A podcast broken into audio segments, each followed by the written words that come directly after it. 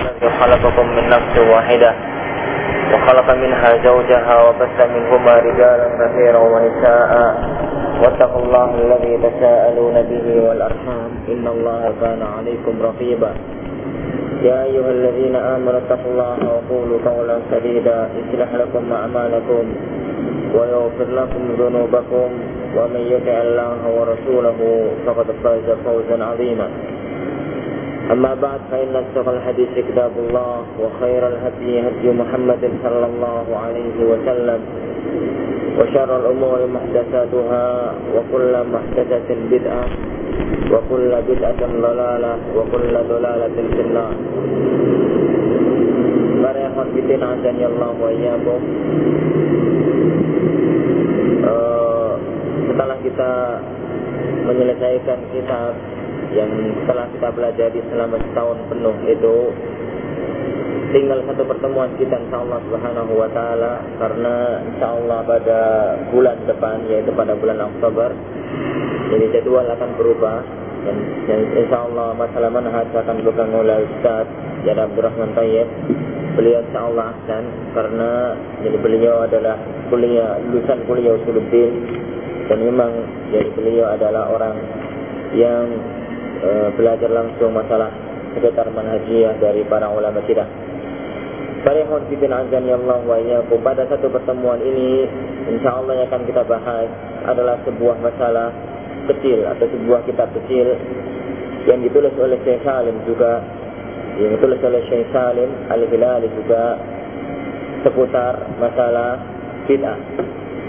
Seputar masalah bid'ah dan yang ada hubungannya dengan masalah tersebut.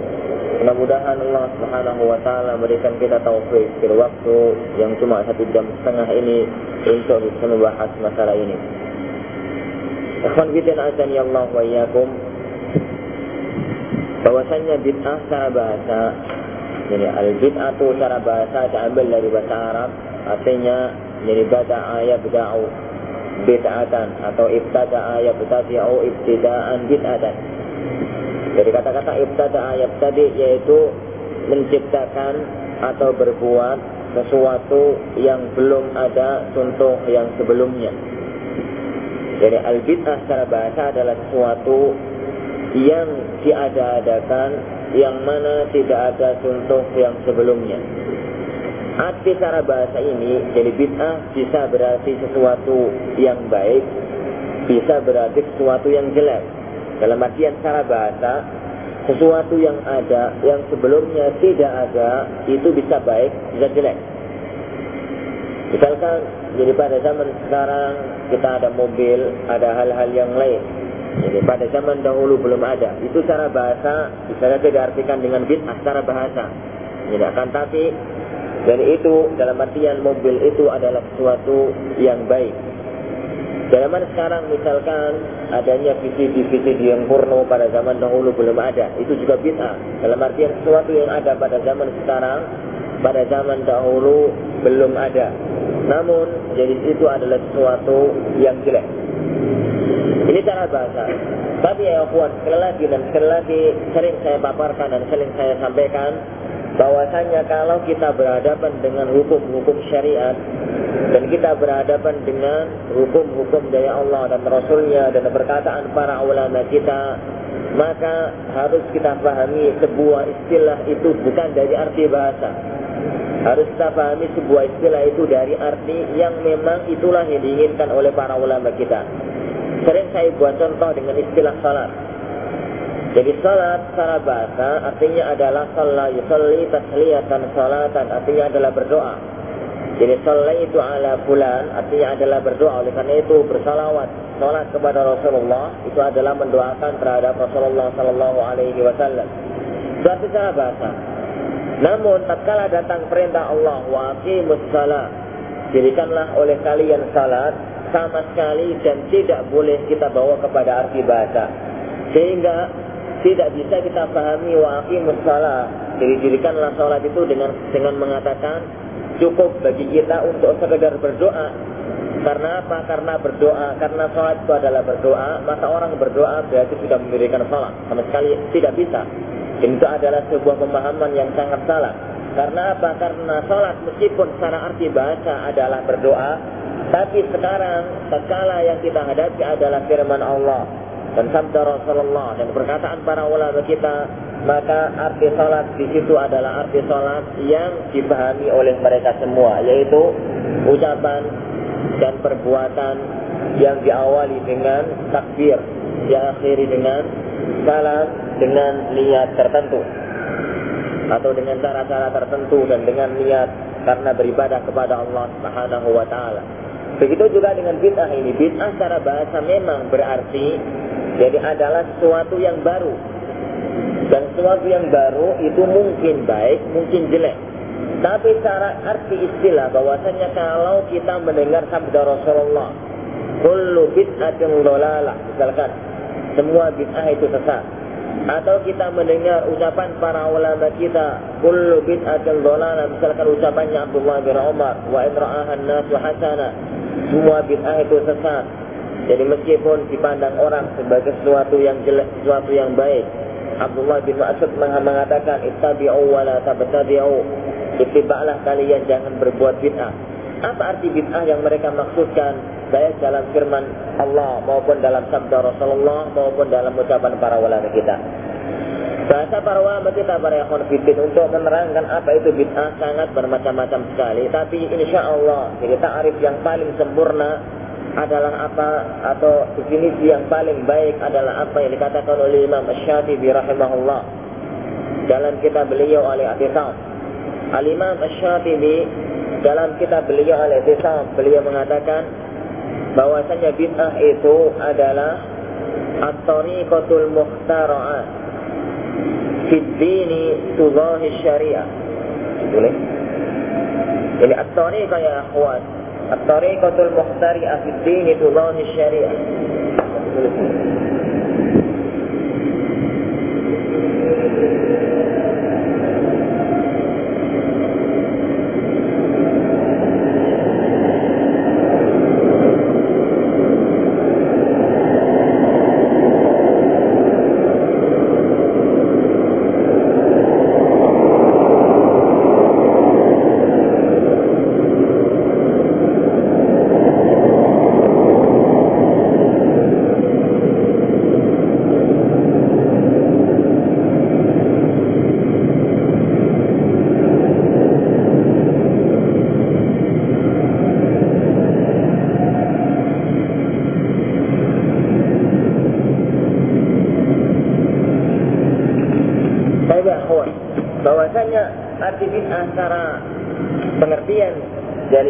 Kita atau yang dimaksud oleh para ulama kita tatkala mereka itu mengatakan ini adalah perbuatan bid'ah begitu maka maksudnya adalah at-tariqatu jadi sebuah cara atau sebuah jalan sebuah sistem atau sesuatu.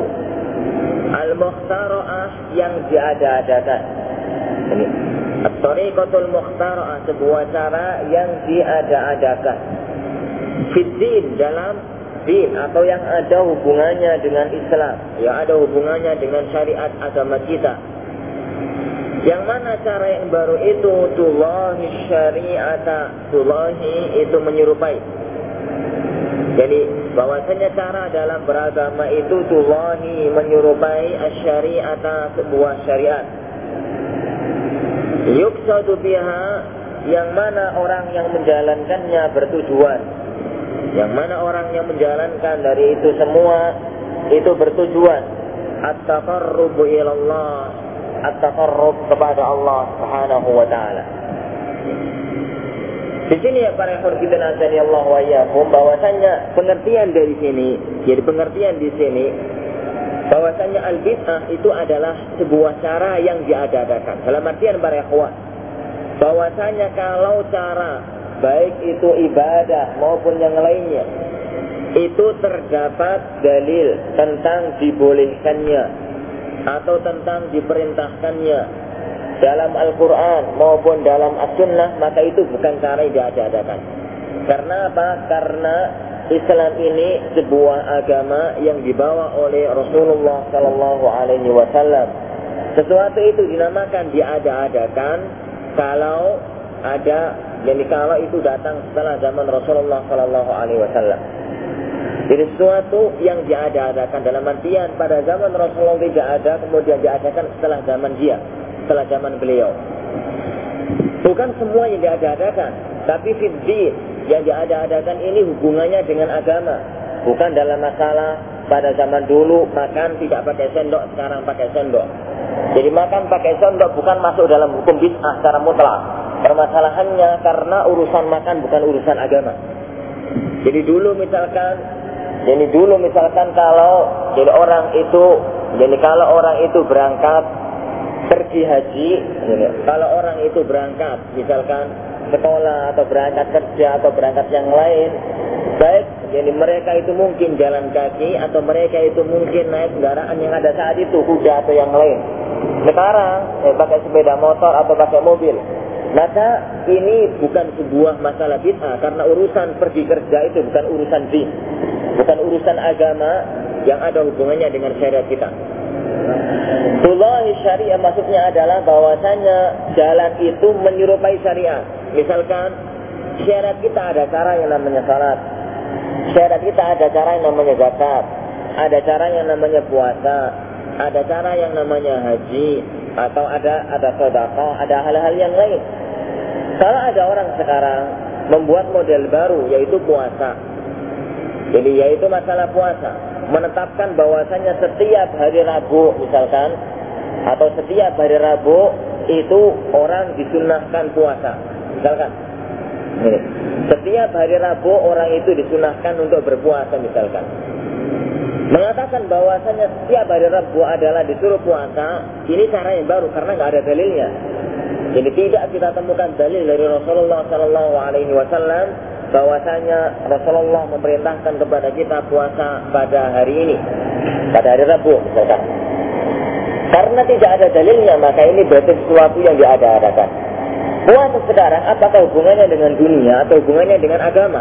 Hubungannya dengan agama. Karena masalah puasa itu tujuannya adalah untuk beragama. Yang mana sistem ini yaitu mengadakan puasa pada hari Rabu ini menyerupai syariat karena kita mempunyai puasa hari Senin dan Kamis. Jadi kita mempunyai sebuah syariat puasa pada hari Senin dan Kamis. Maka berarti cara ini cara baru yang ada hubungannya dengan agama yang memang orang itu atau perbuatan tersebut menyerupai syariat kita. Yang yufsadu biha Allah, orang yang menjalankannya dengan tujuan beribadah.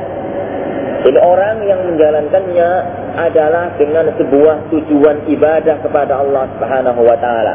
Maka karena ini adalah sesuai dengan pengertian yang diadakan oleh para ulama kita, maka menetapkan bahwasanya setiap hari Rabu harus puasa, jadilah itu perbuatan yang masuk dalam kategori bid'ah.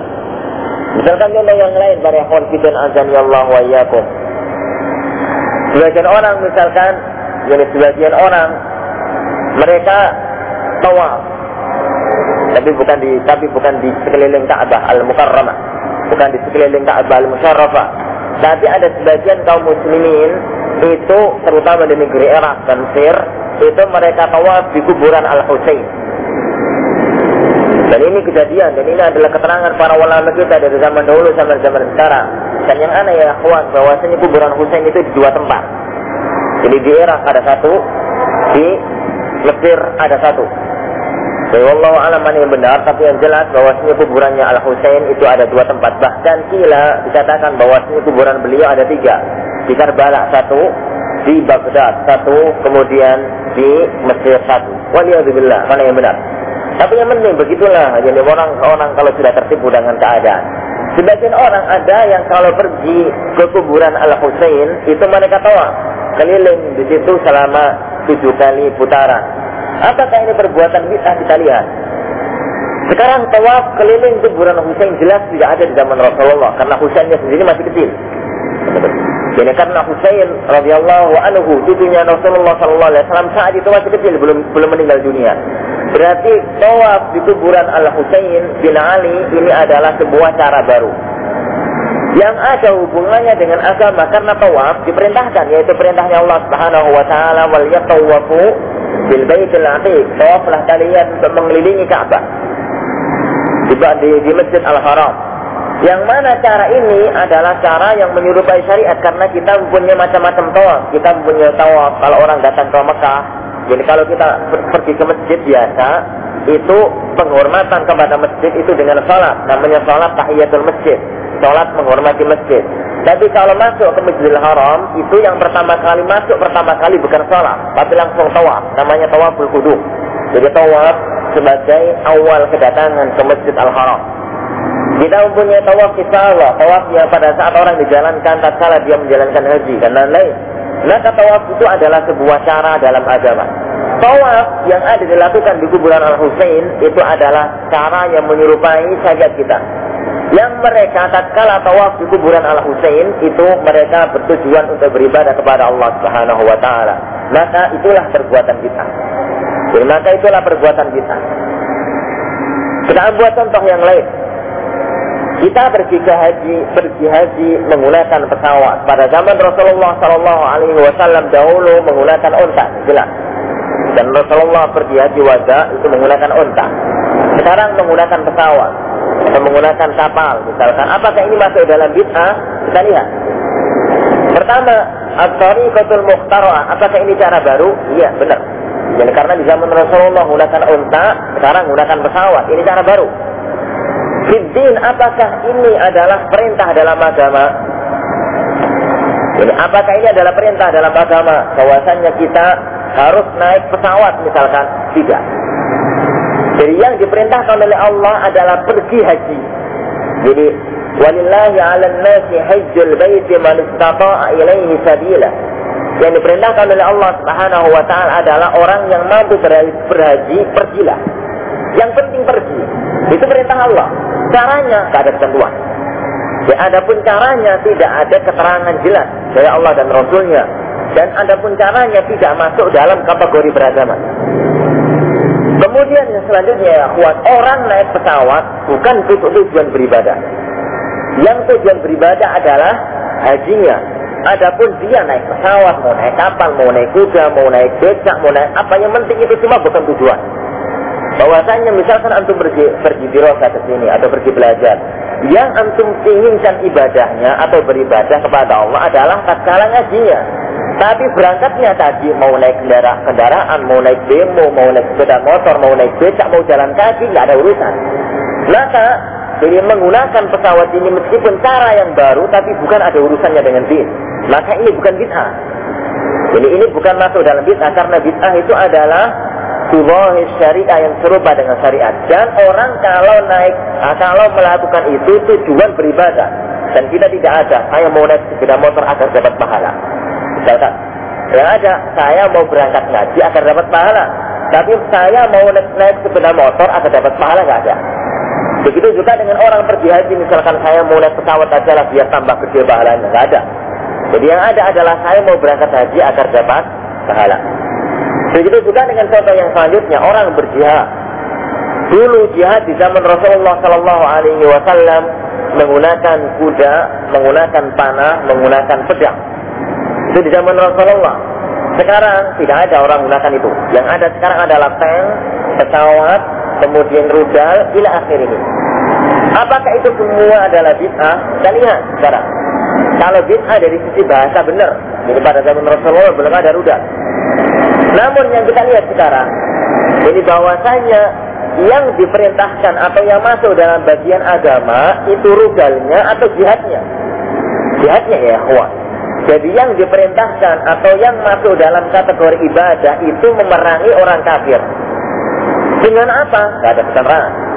Dengan apa tidak ada ketentuan dari Allah Subhanahu wa taala. Oleh karena itu, jadi karena tidak ada ketentuan, kita semua tahu bahwasanya kita kalau perang misalkan tidak ada seorang berpikir, jadi saya mau menggunakan tank agar dapat pahala. Yang ada saya mau membunuh orang kafir agar dapat pahala. Oleh karena itu yang ibadah adalah membunuhnya dengan cara apa terserah.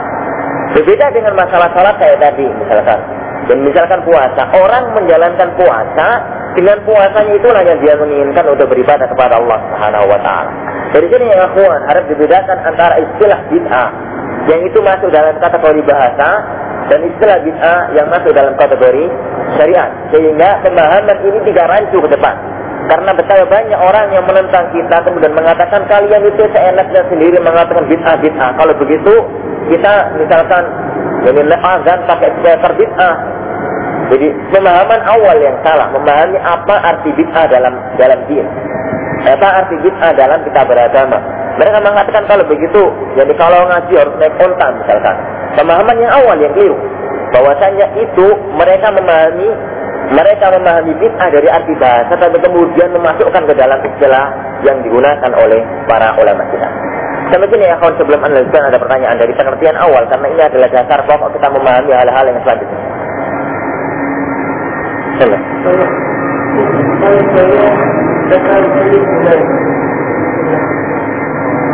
Kata Sayyidina itu pembahasan eh, nanti ada di akhir ya, ada mengingatkan anak bilang akhir. Pengertian masalah ini dulu. Saya akhwat, karena kita memahami pengertian bid'ah secara bahasa, yaitu semua yang baru atau semua yang belum ada di zaman Rasulullah sekarang ada. Secara bahasa, dan itu bisa baik, bisa jelek. Tapi kalau masalah bid'ah yang dalam agama atau yang ada hubungannya dengan pengertian para ulama kita adalah yang kita katakan tadi, at-tariqatul mukhtar afiddin, syariah, yuktadu biha ta'abud ila Allah azza wa. Jadi untuk tujuan beribadah kepada Allah Subhanahu wa taala. Qanwitin azami Allah wa. Bid'ah yang itu bid'ah dalam agama ini jadi bid'ah yang itu adalah bid'ah dalam agama ini itu hukumnya semuanya adalah sesat. Ini bid'ah dalam artian bid'ah dalam agama ini semuanya sesat. Rasulullah Shallallahu Alaihi Wasallam dalam banyak hadis, ya, Rasulullah dalam banyak hadis beliau berbicara mengenai masalah ini. Cukup saya sebutkan satu saja biar tidak terlalu panjang. Ini biar tidak terlalu panjang.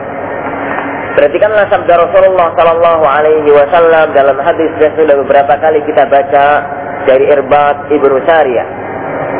Bahwasannya beliau ini pernah meminta kepada Rasulullah untuk dinasihati dengan sebuah nasihat yang mendalam yang kemudian Rasulullah bersabda, "Yanwat ittaqullaha, bertakwalah kalian kepada Allah. Wa alaikum bisam'i wa ta'ah."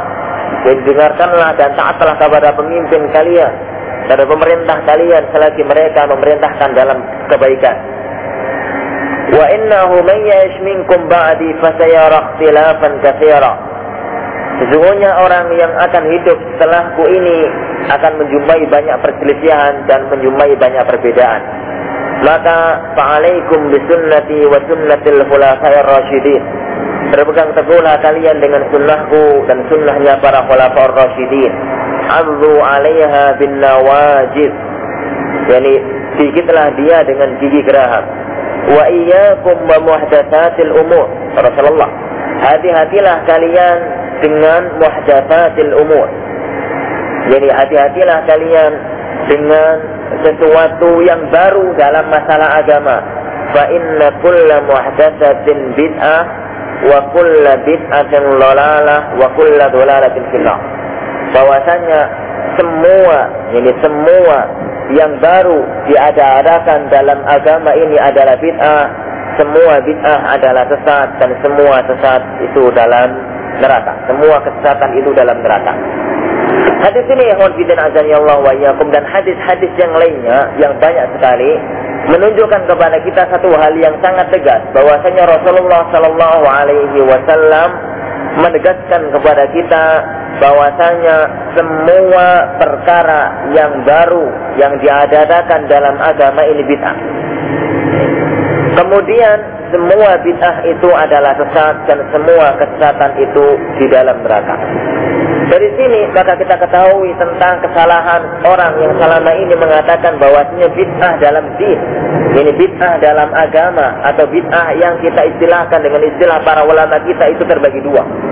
Mereka mengatakan ada bid'ah yang baik atau ada bid'ah yang hasanah dan ada bid'ah yang dolala, ada bid'ah yang tersesat. Letak kesalahan pemahaman ini dari banyak sisi yang ya, Yang pertama hadis tadi. Hadis tadi bahasanya sangat jelas. Perhatikan hadisnya Rasulullah ini. Hadis tadi yang anda baca di depan tadi kullu. Bid'atin. Dalalah. Wa kullu dalalatin bid'ah. Dalam bahasa Arab ya kul itu adalah sebuah lafaz yang paling kuat untuk digunakan arti semua, keseluruhan. Lafaz kul. Jadi karena dalam bahasa Arab atau dalam kaidah ilmu balaghah atau dalam kaidah ilmu usul fikih ada beberapa lafaz yang memang artinya adalah mencakup semuanya. Tapi dari semua lafaz tersebut yang paling kuat adalah kul. Ya. Semua bid'ah itu tersesat. Semua bid'ah itu salah. Dan semua bid'ah itu adalah sesat, tercela. Ada sebagian orang yang mengatakan bagi kita bahwasanya tidak, bahwasanya kul di sini artinya adalah sebagian misalkan. Karena sebagian orang mengatakan tidak semua bid'ah itu tersesat. Dan yang bid'ah bid'ah yang tersesat adalah bid'ah yang cuma sebagiannya saja. Pertama, bahwasanya pemahaman itu bertentangan dengan arti kul. Bertentangan dengan arti kulu. Bahwasanya kul itu artinya semua bukan sebagian. Sekarang oke lah. Oke lah kalau kul ini, kul yang ini yaitu bisa diartikan dengan sebagian. Jangan nanti pemahamannya sesuai dengan pemahaman mereka bahwasanya kalau begitu bid'ah itu sebagiannya ada yang tersesat dan sebagainya ada yang baik. Misalkan, tapi bagaimana mungkinkah pemahaman semacam itu kita pahami di bawahnya? Padahal satu lapan. Padahal hadis ini satu rangkaian. Sekullu bid'atin dolalah wa kullu dolalatin finnar. Kalau di sini kita artikan dengan sebagian, artikan juga di sini dengan sebagian. Kalau berani. Yang berarti nanti ujung-ujungnya ya kawan, sebagian kesesatan di dalam neraka, sebagiannya di dalam surga. Sahih. Adapun kalau enggak, jadi kul yang sini sebagian, kul yang sini semua. Dari mana kita membedakannya? Padahal satu lapan.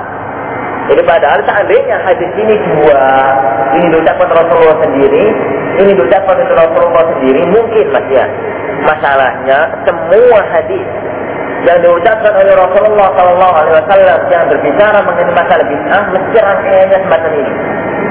Jadi semua kullu bid'atin dhalalah wa kullu dhalalatin bid'ah ini tidak pernah terpisah di mana pun juga.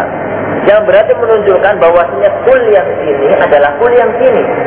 Kalau artikan, kalau antum berani mengartikan di sini dengan sebagian, artikan di sini dengan sebagian.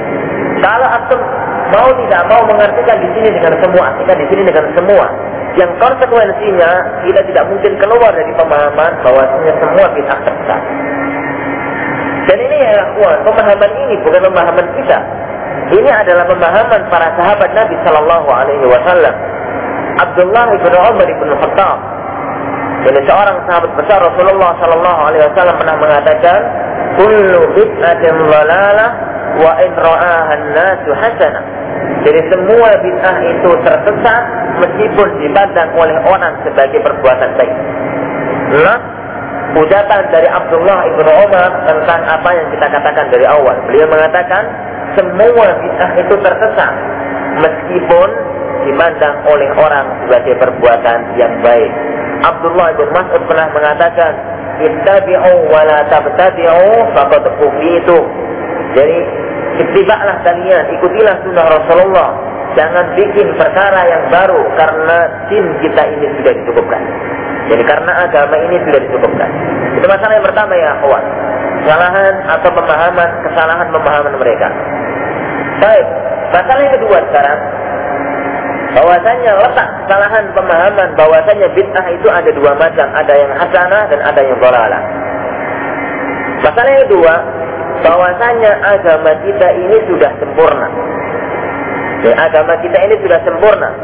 Dengan firmannya dalam surat Al-Maidah ayat 3 itu, Al-yawma akmaltu lakum dinakum wa atmamtu alaikum ni'mati wa raditu lakumul islam madina.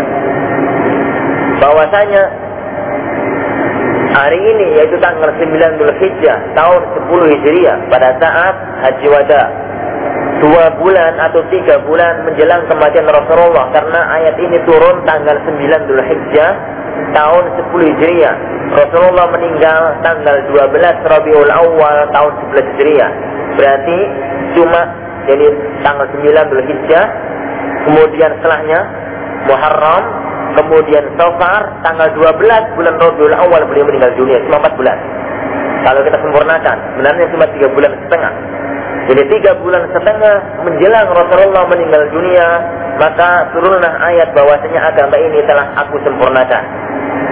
Dan ayat ini ya dipahami oleh para sahabat Nabi Shallallahu Alaihi Wasallam dari zaman dahulu sampai zaman sekarang dalam pemahaman yang sama. Bahwasanya tatkala Salmanul Farisi seorang sahabat besar Rasulullah dari negeri Persia ditanya oleh orang-orang Yahudi, wahai Salman, apakah nabimu sudah mengajarkan segala sesuatu sampai masalah tata cara buang air besar? Dia mengatakan iya.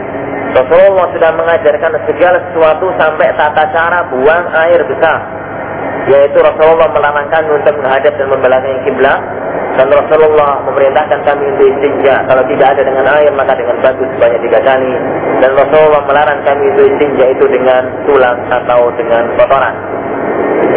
Kemudian Abdullah Abu Dhar al-Hibari pernah mengatakan tidaklah Rasulullah meninggal dunia kecuali dari burung yang mengepakkan sayapnya di udara kecuali kami mesti mengetahui ilmunya karena diberitahu oleh Rasulullah Sallallahu Alaihi Wasallam. Dari sini ya kawan, kalau ada jadi kalau dalam sebuah agama, dalam sebuah undang-undang, dalam sebuah aturan yang tata cara kita makan diatur. Jadi makan misalkan harus tangan kanan jangan tangan kiri.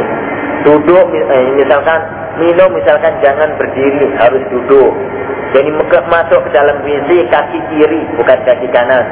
Misalkan keluar WC kaki kanan bukan kaki kiri melepas baju tangan kiri bukan tangan kanan masalah-masalah yang sangat remeh semacam itu para akhwat sampai pun masalah jima jadi masalah yang hubungannya itu sangat sensitif sangat pribadi antara suami dan istri ada aturannya yaitu Rasulullah mengatakan janganlah kalian itu mendatangi istrinya sebagaimana binatang mendatangi eh, sebagaimana binatang yang laki-laki mau bercampur dengan binatang yang perempuan atau yang betina.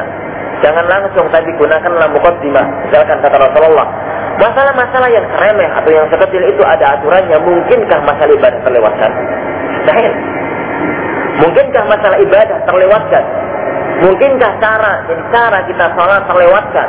Mungkinkah cara kita salat terlewatkan? Cara kita zakat, cara kita puasa, cara kita haji, cara kita berwalidain terlewatkan? Sahih. Maka dari situ pemahaman inilah yang dipahami oleh Imam Malik. Imam Malik radhiyallahu anhu beliau pernah mengatakan, jadi beliau pernah mengatakan, jadi man ja'ana jadi man qala anna fid dini bid'atan hasanah Barang siapa yang menyangka bahwasanya dalam agama Islam ini ada sebuah perkara bid'ah yang hasanah. Dapat ja'ama anna Muhammadan khana risalah. Maka dia telah menyangka bahwasanya Rasulullah Muhammad itu telah telah mengkhianati risalah. Dalam artian ada beberapa risalah yang ditutup, yang tidak disampaikan. Padahal Allah memerintahkan beliau dengan mengatakan ya ayuhan nabiyyu balligh ma unzila ilaika min rabbik. Wahai seorang nabi yaitu Rasulullah, sampaikanlah yang diperintahkan oleh Allah padamu. Balligh ma unzila ilaika min rabbik. Dan ya kemudian Imam Malik mengatakan, jadi karena Allah bersabda, karena Allah berfirman, hari ini telah kesempurnakan agamaku. Dia telah berkata Imam Malik selanjutnya, wa ma lam yakun yawma idzin dina lam yakunil yawma dina bahwasanya pada hari itu yaitu pada saat turunnya ayat ini jadi ada sesuatu yang tidak masuk bagian dari agama maka sampai hari kiamat pun tidak akan pernah masuk bagian dari agama orang ya kawan pada zaman sekarang yang kemudian cara bersalawat misalkan kepada Rasulullah dirubah diganti dengan model baru dan berapa sekarang salawat model baru Seakan-akan dia mengatakan, wahai Rasulullah, salawat yang antum ajarkan kurang bagus. Ana mempunyai salawat yang lebih bagus lagi. Yaitu salawat yang ada sekarang itu. Padahal contoh salawat zaman Rasulullah jelas. Allahumma salli ala Muhammad wa ala ali Muhammad kama kama sallaita ala ali Ibrahim innaka Hamidum Majid. Selanjutnya itu salawat-salawat yang ma'ruf. Adapun dengan salawat basriyah, dengan salawat nariyah, dengan salawat apa, seakan-akan mereka mengatakan, Ya Rasulullah, salawat antum kurang bagus. Anak punya salawat yang lebih bagus daripada salawat antum. Seakan-akan ya akhwat, itu konsekuensi. Jadi mereka yang mengatakan ada bid'ah. Orang yang mengatakan misalkan, bahwasanya kita misalkan harus malam Jumat baca surat Yasin setiap hari. Seakan-akan orang ini yang mengatakan ya Rasulullah, syariat antum kurang sempurna. Kenapa kok nggak ada diperintahkan surat Yasin malam Jumat? Kurang sempurna syariat antum, pasti ada yang kurang, yaitu harus ada perintah disunahkannya baca surat Yasin setiap malam Jumat, bukan surat kasih.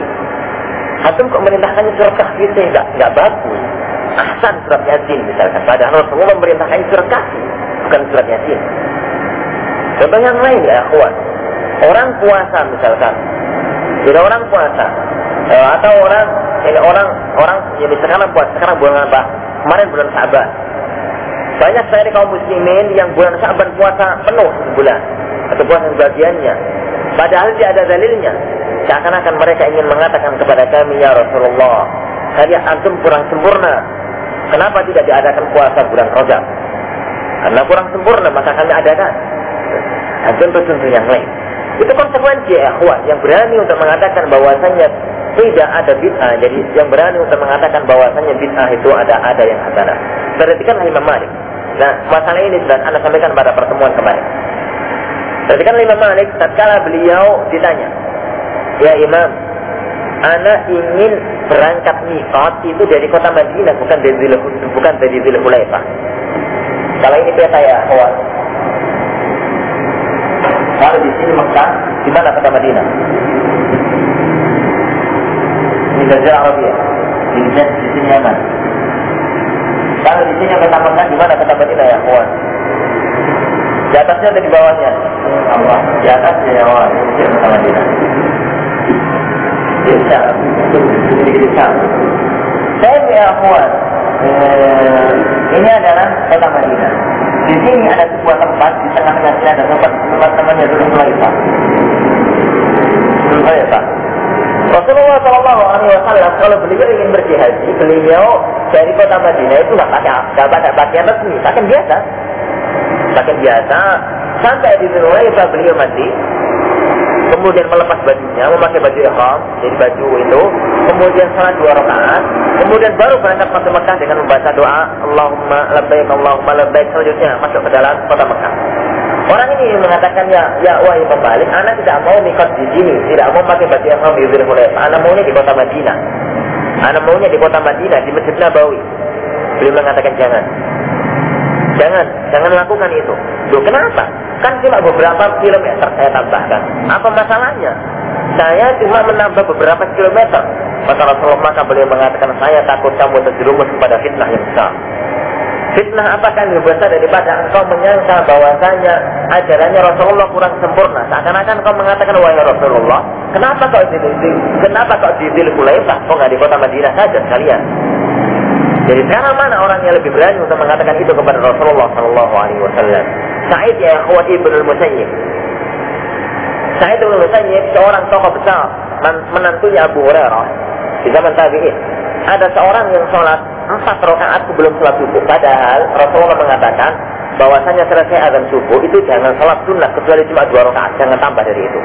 Ada orang di masjid mungkin karena imamnya agak terlambat, dia selesai sholat masih banyak orang yang belum datang, dia sholat lagi. Tegur sama Said saya jangan lakukan itu. Jangan lakukan sholat lagi karena kamu sudah sholat dua rakaat tadi. Dia mengatakan, wahai Sa'id ibnu Musayyib, apakah Allah akan mengazab saya padahal saya melakukan sholat? Apakah karena sholat ini saya disalahkan? Apa dengan jawaban orang sekarang? Apakah karena begini saya disalahkan? Dia mengatakan, ya Sa'id, apakah karena sholat ini saya disalahkan? Dan Allah akan mengazab saya dengan sholat ini? Kalau Allah Allah mengazab karena mencuri wajah, tapi anak sekarang sholat. Apakah Allah akan mengazab anak karena saya melakukan sholat? Maka dia Rasul Sa'id mengatakan, ya bulan, bukan karena sholatmu Allah mengazab, tapi li khilafika sunnah atau li mukhalafatika sunnah karena engkau menyelisihi as-sunnah.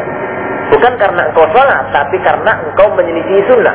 Karena Rasulullah Shallallahu Alaihi Wasallam tidak pernah sholat kecuali dua rakaat setelah azan subuh sampai dia melakukan sholat uh, sewajib subuh tersebut. Abdullah bin Umar ya kawan pernah mendengar orang bersih. Dia mengatakan Alhamdulillah wassalatu wassalamu ala rasulillah. Itu yang dia katakan. Alhamdulillah wassalatu wassalamu ala Rasulillah. Kata Abdullah bin Umar, ana juga assalatu wassalamu ala Rasulillah. Saya juga mengucapkan salawat kepada Rasulullah. Tapi bukan begitu Rasulullah mengajarkan. Rasulullah mengajarkan kepada kami, Alhamdulillah selesai cukup. Jangan ditambah. Yang salah ya, bukan masalah kita mengucapkan assalatu wassalamu ala Rasulillah. Yang salah bukan ini tempatnya. Jadi tatkala Rasulullah mengajarkan Alhamdulillah cukup situ jangan tambah. Dan meskipun kayaknya baik. Itulah praktek sahabat dari zaman dulu sampai zaman sekarang. Misalkan masalah azan yang para ulama kita. Masalah azan. Kalau tatkala muadzin mengatakan, jadi tatkala ya akhwan muadzin mengatakan, la haula wa la quwwata illa billah, yang ada dari Rasulullah adalah eh jadi tatkala muadzin mengatakan hayya 'alas salah, yang ada dari Rasulullah adalah la haula wala quwata illa billah sampai situ. Adapun kalau menambah dengan la haula wala quwata illa billahil aliyil azim, lafaz al aliyil azim butuh dalil. Kalau tidak ada dalil maka masuk dalam sesuatu yang bid'ah. Karena ujung-ujungnya wahai Rasulullah tidak ser gitu. Kok cuma la haula wala quwata illa billah? Kurang sempurna. Tambahkan gitu. Al aliyil azim biar ser biar bagus. Nah, Pemahaman semacam itu ya akhwat sangat lanjut sekali dan itu adalah sesuatu yang sangat menentang Allah Subhanahu wa taala. Itu masalah yang kedua. Jadi sisi letak kerancuan dan kefatalan orang-orang yang mengatakan bahwasanya ada yang namanya bid'ah itu adalah bid'ah yang hasan. Jadi yang namanya adalah ada bid'ah itu adalah sebuah bid'ah yang bid'ah itu adalah bid'ah yang hasan. Yang ketiga ya akhwat. Jadi yang ketiga, bahwasanya orang yang menyangka bahwasanya ada jadi bahwasanya ada sebuah bid'ah yang bagus itu seakan-akan dia ingin menjadi seorang yang membuat syariat baru. Dan itu bahaya. Seakan-akan dia ingin membuat syariat baru dalam agama kita dan membuat syariat atau membuat undang-undang membuat syariat baru hukumannya adalah hukuman yang berat di hadapan Allah Subhanahu wa taala oleh karena itu, jadi orang yang membuat bid'ah dari zaman dahulu sampai zaman sekarang tentang keras oleh para ulama kita. Ditentang sangat tegas oleh para ulama kita karena apa? Karena ia membuat sesuatu yang baru dalam agama kita. Wallahu a'lam Ini ya ikhwan wajah ada sisi yang ringkas dalam masa ini contoh dalam masa ini sangat banyak sebenarnya. Jadi bagaimana penentangan para ulama kita tentang menambah meskipun sedikit yang datang dari Allah dan yang datang dari Rasulullah Sallallahu Alaihi Wasallam. Allahu a'lam. Saya ya kawan, ada sesuatu yang ditanyakan sebelum kita lanjutkan. Bagus.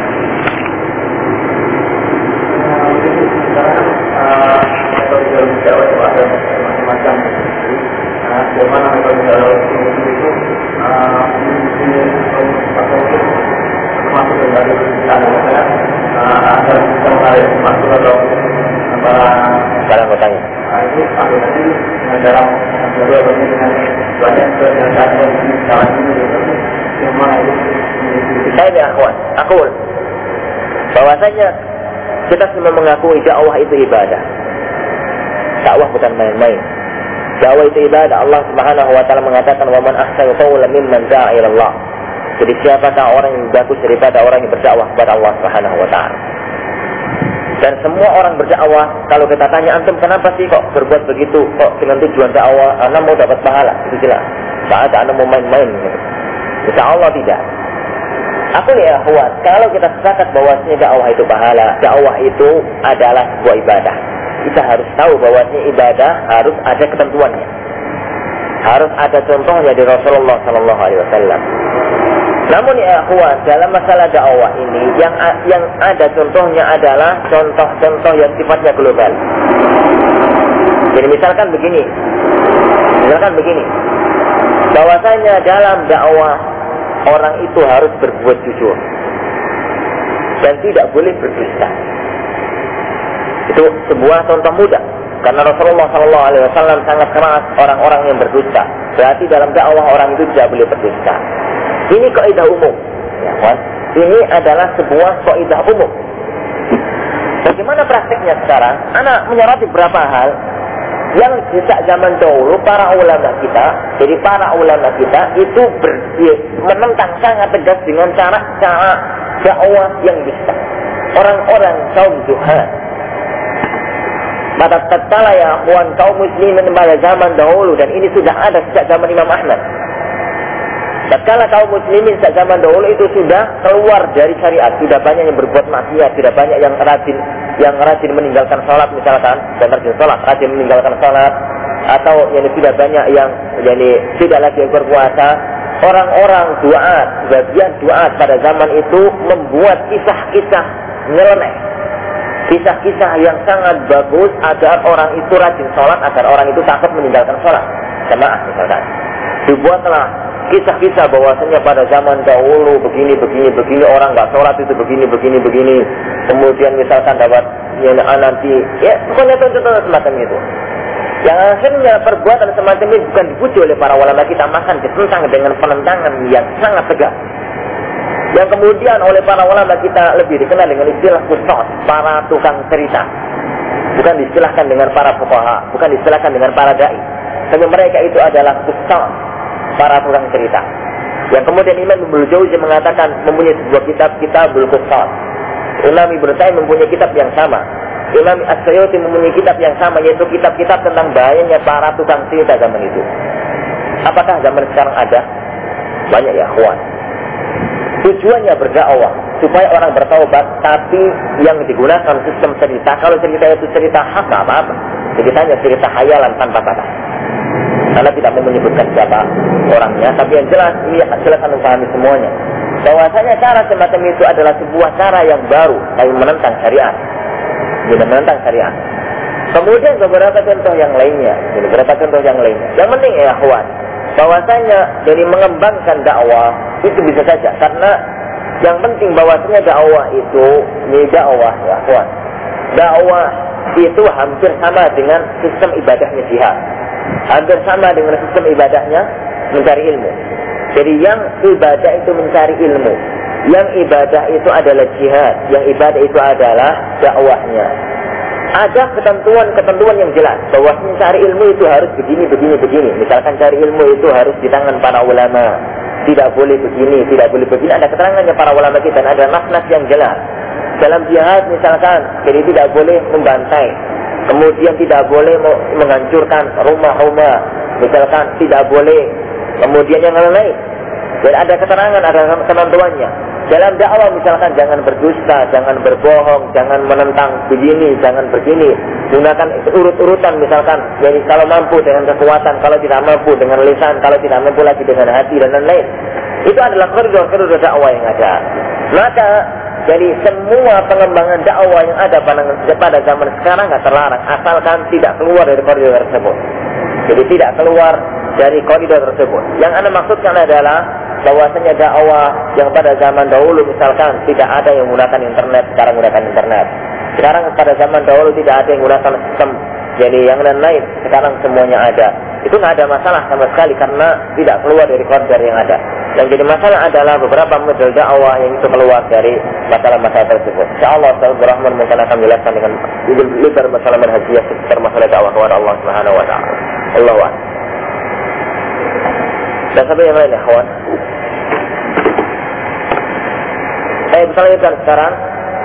Ada beberapa hal ya, kawan, yang digunakan oleh orang-orang yang mereka jadinya digunakan oleh orang-orang yang mereka itu menyatakan bahwasanya ada yang namanya bid'ah itu yang hasanah. Ini yang ingin saya paparkan sekarang ini permasalahannya. Jadi dalil-dalil ini sering diungkapkan oleh orang-orang yang mengatakan bahwasanya ada bid'ah yang baik. Namun ternyata dalil-dalil itu banyak memakan korban. Sehingga betapa banyak ikhwan yang tatkala dia itu tidak mengenal atau tidak mengetahui kelemahan dalil tersebut sehingga dia itu harus berumus untuk membenarkan bahwasanya ada yang namanya fitnah itu yang hasan. Dalil yang pertama dan ini yang sangat masyhur mereka gunakan adalah ucapannya Abdullah, ucapannya Umar bin Khattab bahwasanya Umar bin Khattab pernah mengatakan ni'matil bid'atu hadi. Jadi sebaik-baik bid'ah adalah ini. Bin Khattab pernah mengatakan hadis ini dalam Sahih Bukhari dan Muslim bahwasanya nikmatil bid'atu hadhi sebaik-baik bid'ah adalah ini mereka mengatakan kalau begitu dalam madhab atau dalam pandangan Abdul eh, pandangan Umar bin Khattab ada yang namanya bid'ah yang baik. Sehingga beliau mengatakan ni'matil bid'atu hadhihi. Pertama ya akhwan, dan sebelum Anda jawab, ada satu hal yang harus dipahami. Bahwasanya kalau kita mau mengambil sebuah dalil atau mau mengambil hujah dengan sebuah dalil, maka harus dipahami dalil itu secara utuh, jangan dipotong. Karena hadisnya Umar tadi itu hadisnya panjang. Jangan dipotong cuma beberapa kalimat tadi. Jangan kita mengatakan, jadi jangan kita mengatakan kamu itu jangan sholat. Kenapa? Karena Allah mencela orang yang sholat. Bukan Allah mengatakan fawailun lil musallin. Celakalah orang-orang yang sholat. Jangan sholat. Allah orang mengatakan celakalah orang-orang yang sholat. Jangan dipotong semacam itu. Bukan ayat selanjutnya, alladzina hum an salatihim sahun, yaitu mereka yang lalai dalam salatnya. Orang yang tercela tatkala salat adalah orang yang mereka lalai dalam salatnya. Juga ada, kalau ada orang mengatakan jangan kamu salat, bukan Allah melarang kita salat, wala taqrabus salata. Jangan kamu dekat-dekat salat. Dekat-dekat aja nggak boleh kok salat. Padahal ayat selanjutnya, wa antum sukara padahal kamu dalam keadaan mabuk. Wala taqrabus salata wa antum sukara. Ada orang yang mengatakan Allah itu gak punya malu. Jelek, Allah itu gak punya malu karena dia sendiri mengatakan Allah la yastahi. Allah itu gak punya malu. Padahal ayat selanjutnya Allah la yastahi an yadriba masalan ma ba'udatan sama fawqaha. Allah tidak malu untuk membuat permisalan semacam melalat atau yang lebih kecil daripada itu. Jadi pemotongan dalil ya akhwan kalau bukan pada tempatnya kadang-kadang malah ngadu. Ini, pemotongan dalil kalau bukan dipotong dengan bahasa yang tepat, itu nggak karu-karuan jadinya. Dan pemotongan sebuah dalil itu kalau tidak dipahami dengan pemahaman yang utuh, maka akan jadi kacau. Begitu juga lah orang-orang yang membuat dalil dengan perkataan Umar ibn Khattab pun membenarkan bid'ah mereka dengan mengatakan Umar pernah mengatakan ni'matul bid'atu hadhihi. Baik bid'ah adalah perbuatan ini. Karena hadis ini panjang ya, kawan. Hadis ini adalah rangkaian sebuah hadis yang sangat panjang. Bahwasanya hadis ini hubungannya dengan salat tarawih. Insya Allah berapa hari lagi insya Allah kita kerjakan. Pada zaman Rasulullah Sallallahu Alaihi Wasallam pada malam Ramadan Rasulullah Sallallahu Alaihi Wasallam sudah beritahu akan salat tarawih. Selesai selesai salat isya, ya biasa selesai salat isya para salat buya. Ada satu dua orang yang ada di masjid Madian Rasulullah Wasallam melihat para sahabat sudah buyar, masih ada satu dua orang beliau sholat kembali. Melihat Rasulullah sholat, maka satu dua orang ini ikut. Itulah para sahabat melihat Rasulullah berbuat, dia ikut di belakangnya. Ternyata sholatnya panjang, 11 rakaat. Besok paginya dua orang ini atau beberapa orang yang semalam hadir ngomong sama teman-temannya, kenapa semalam kalian pulang? Rasulullah sholat semalam 11 rakaat. Kenapa kalian semalam itu pulang? Karena cuma beritahukan cuma satu dua orang, maka yang hadir yang yang tahu juga dikit. Malam yang kedua, jadi malam yang kedua, bahwasanya Rasulullah kembali sholat,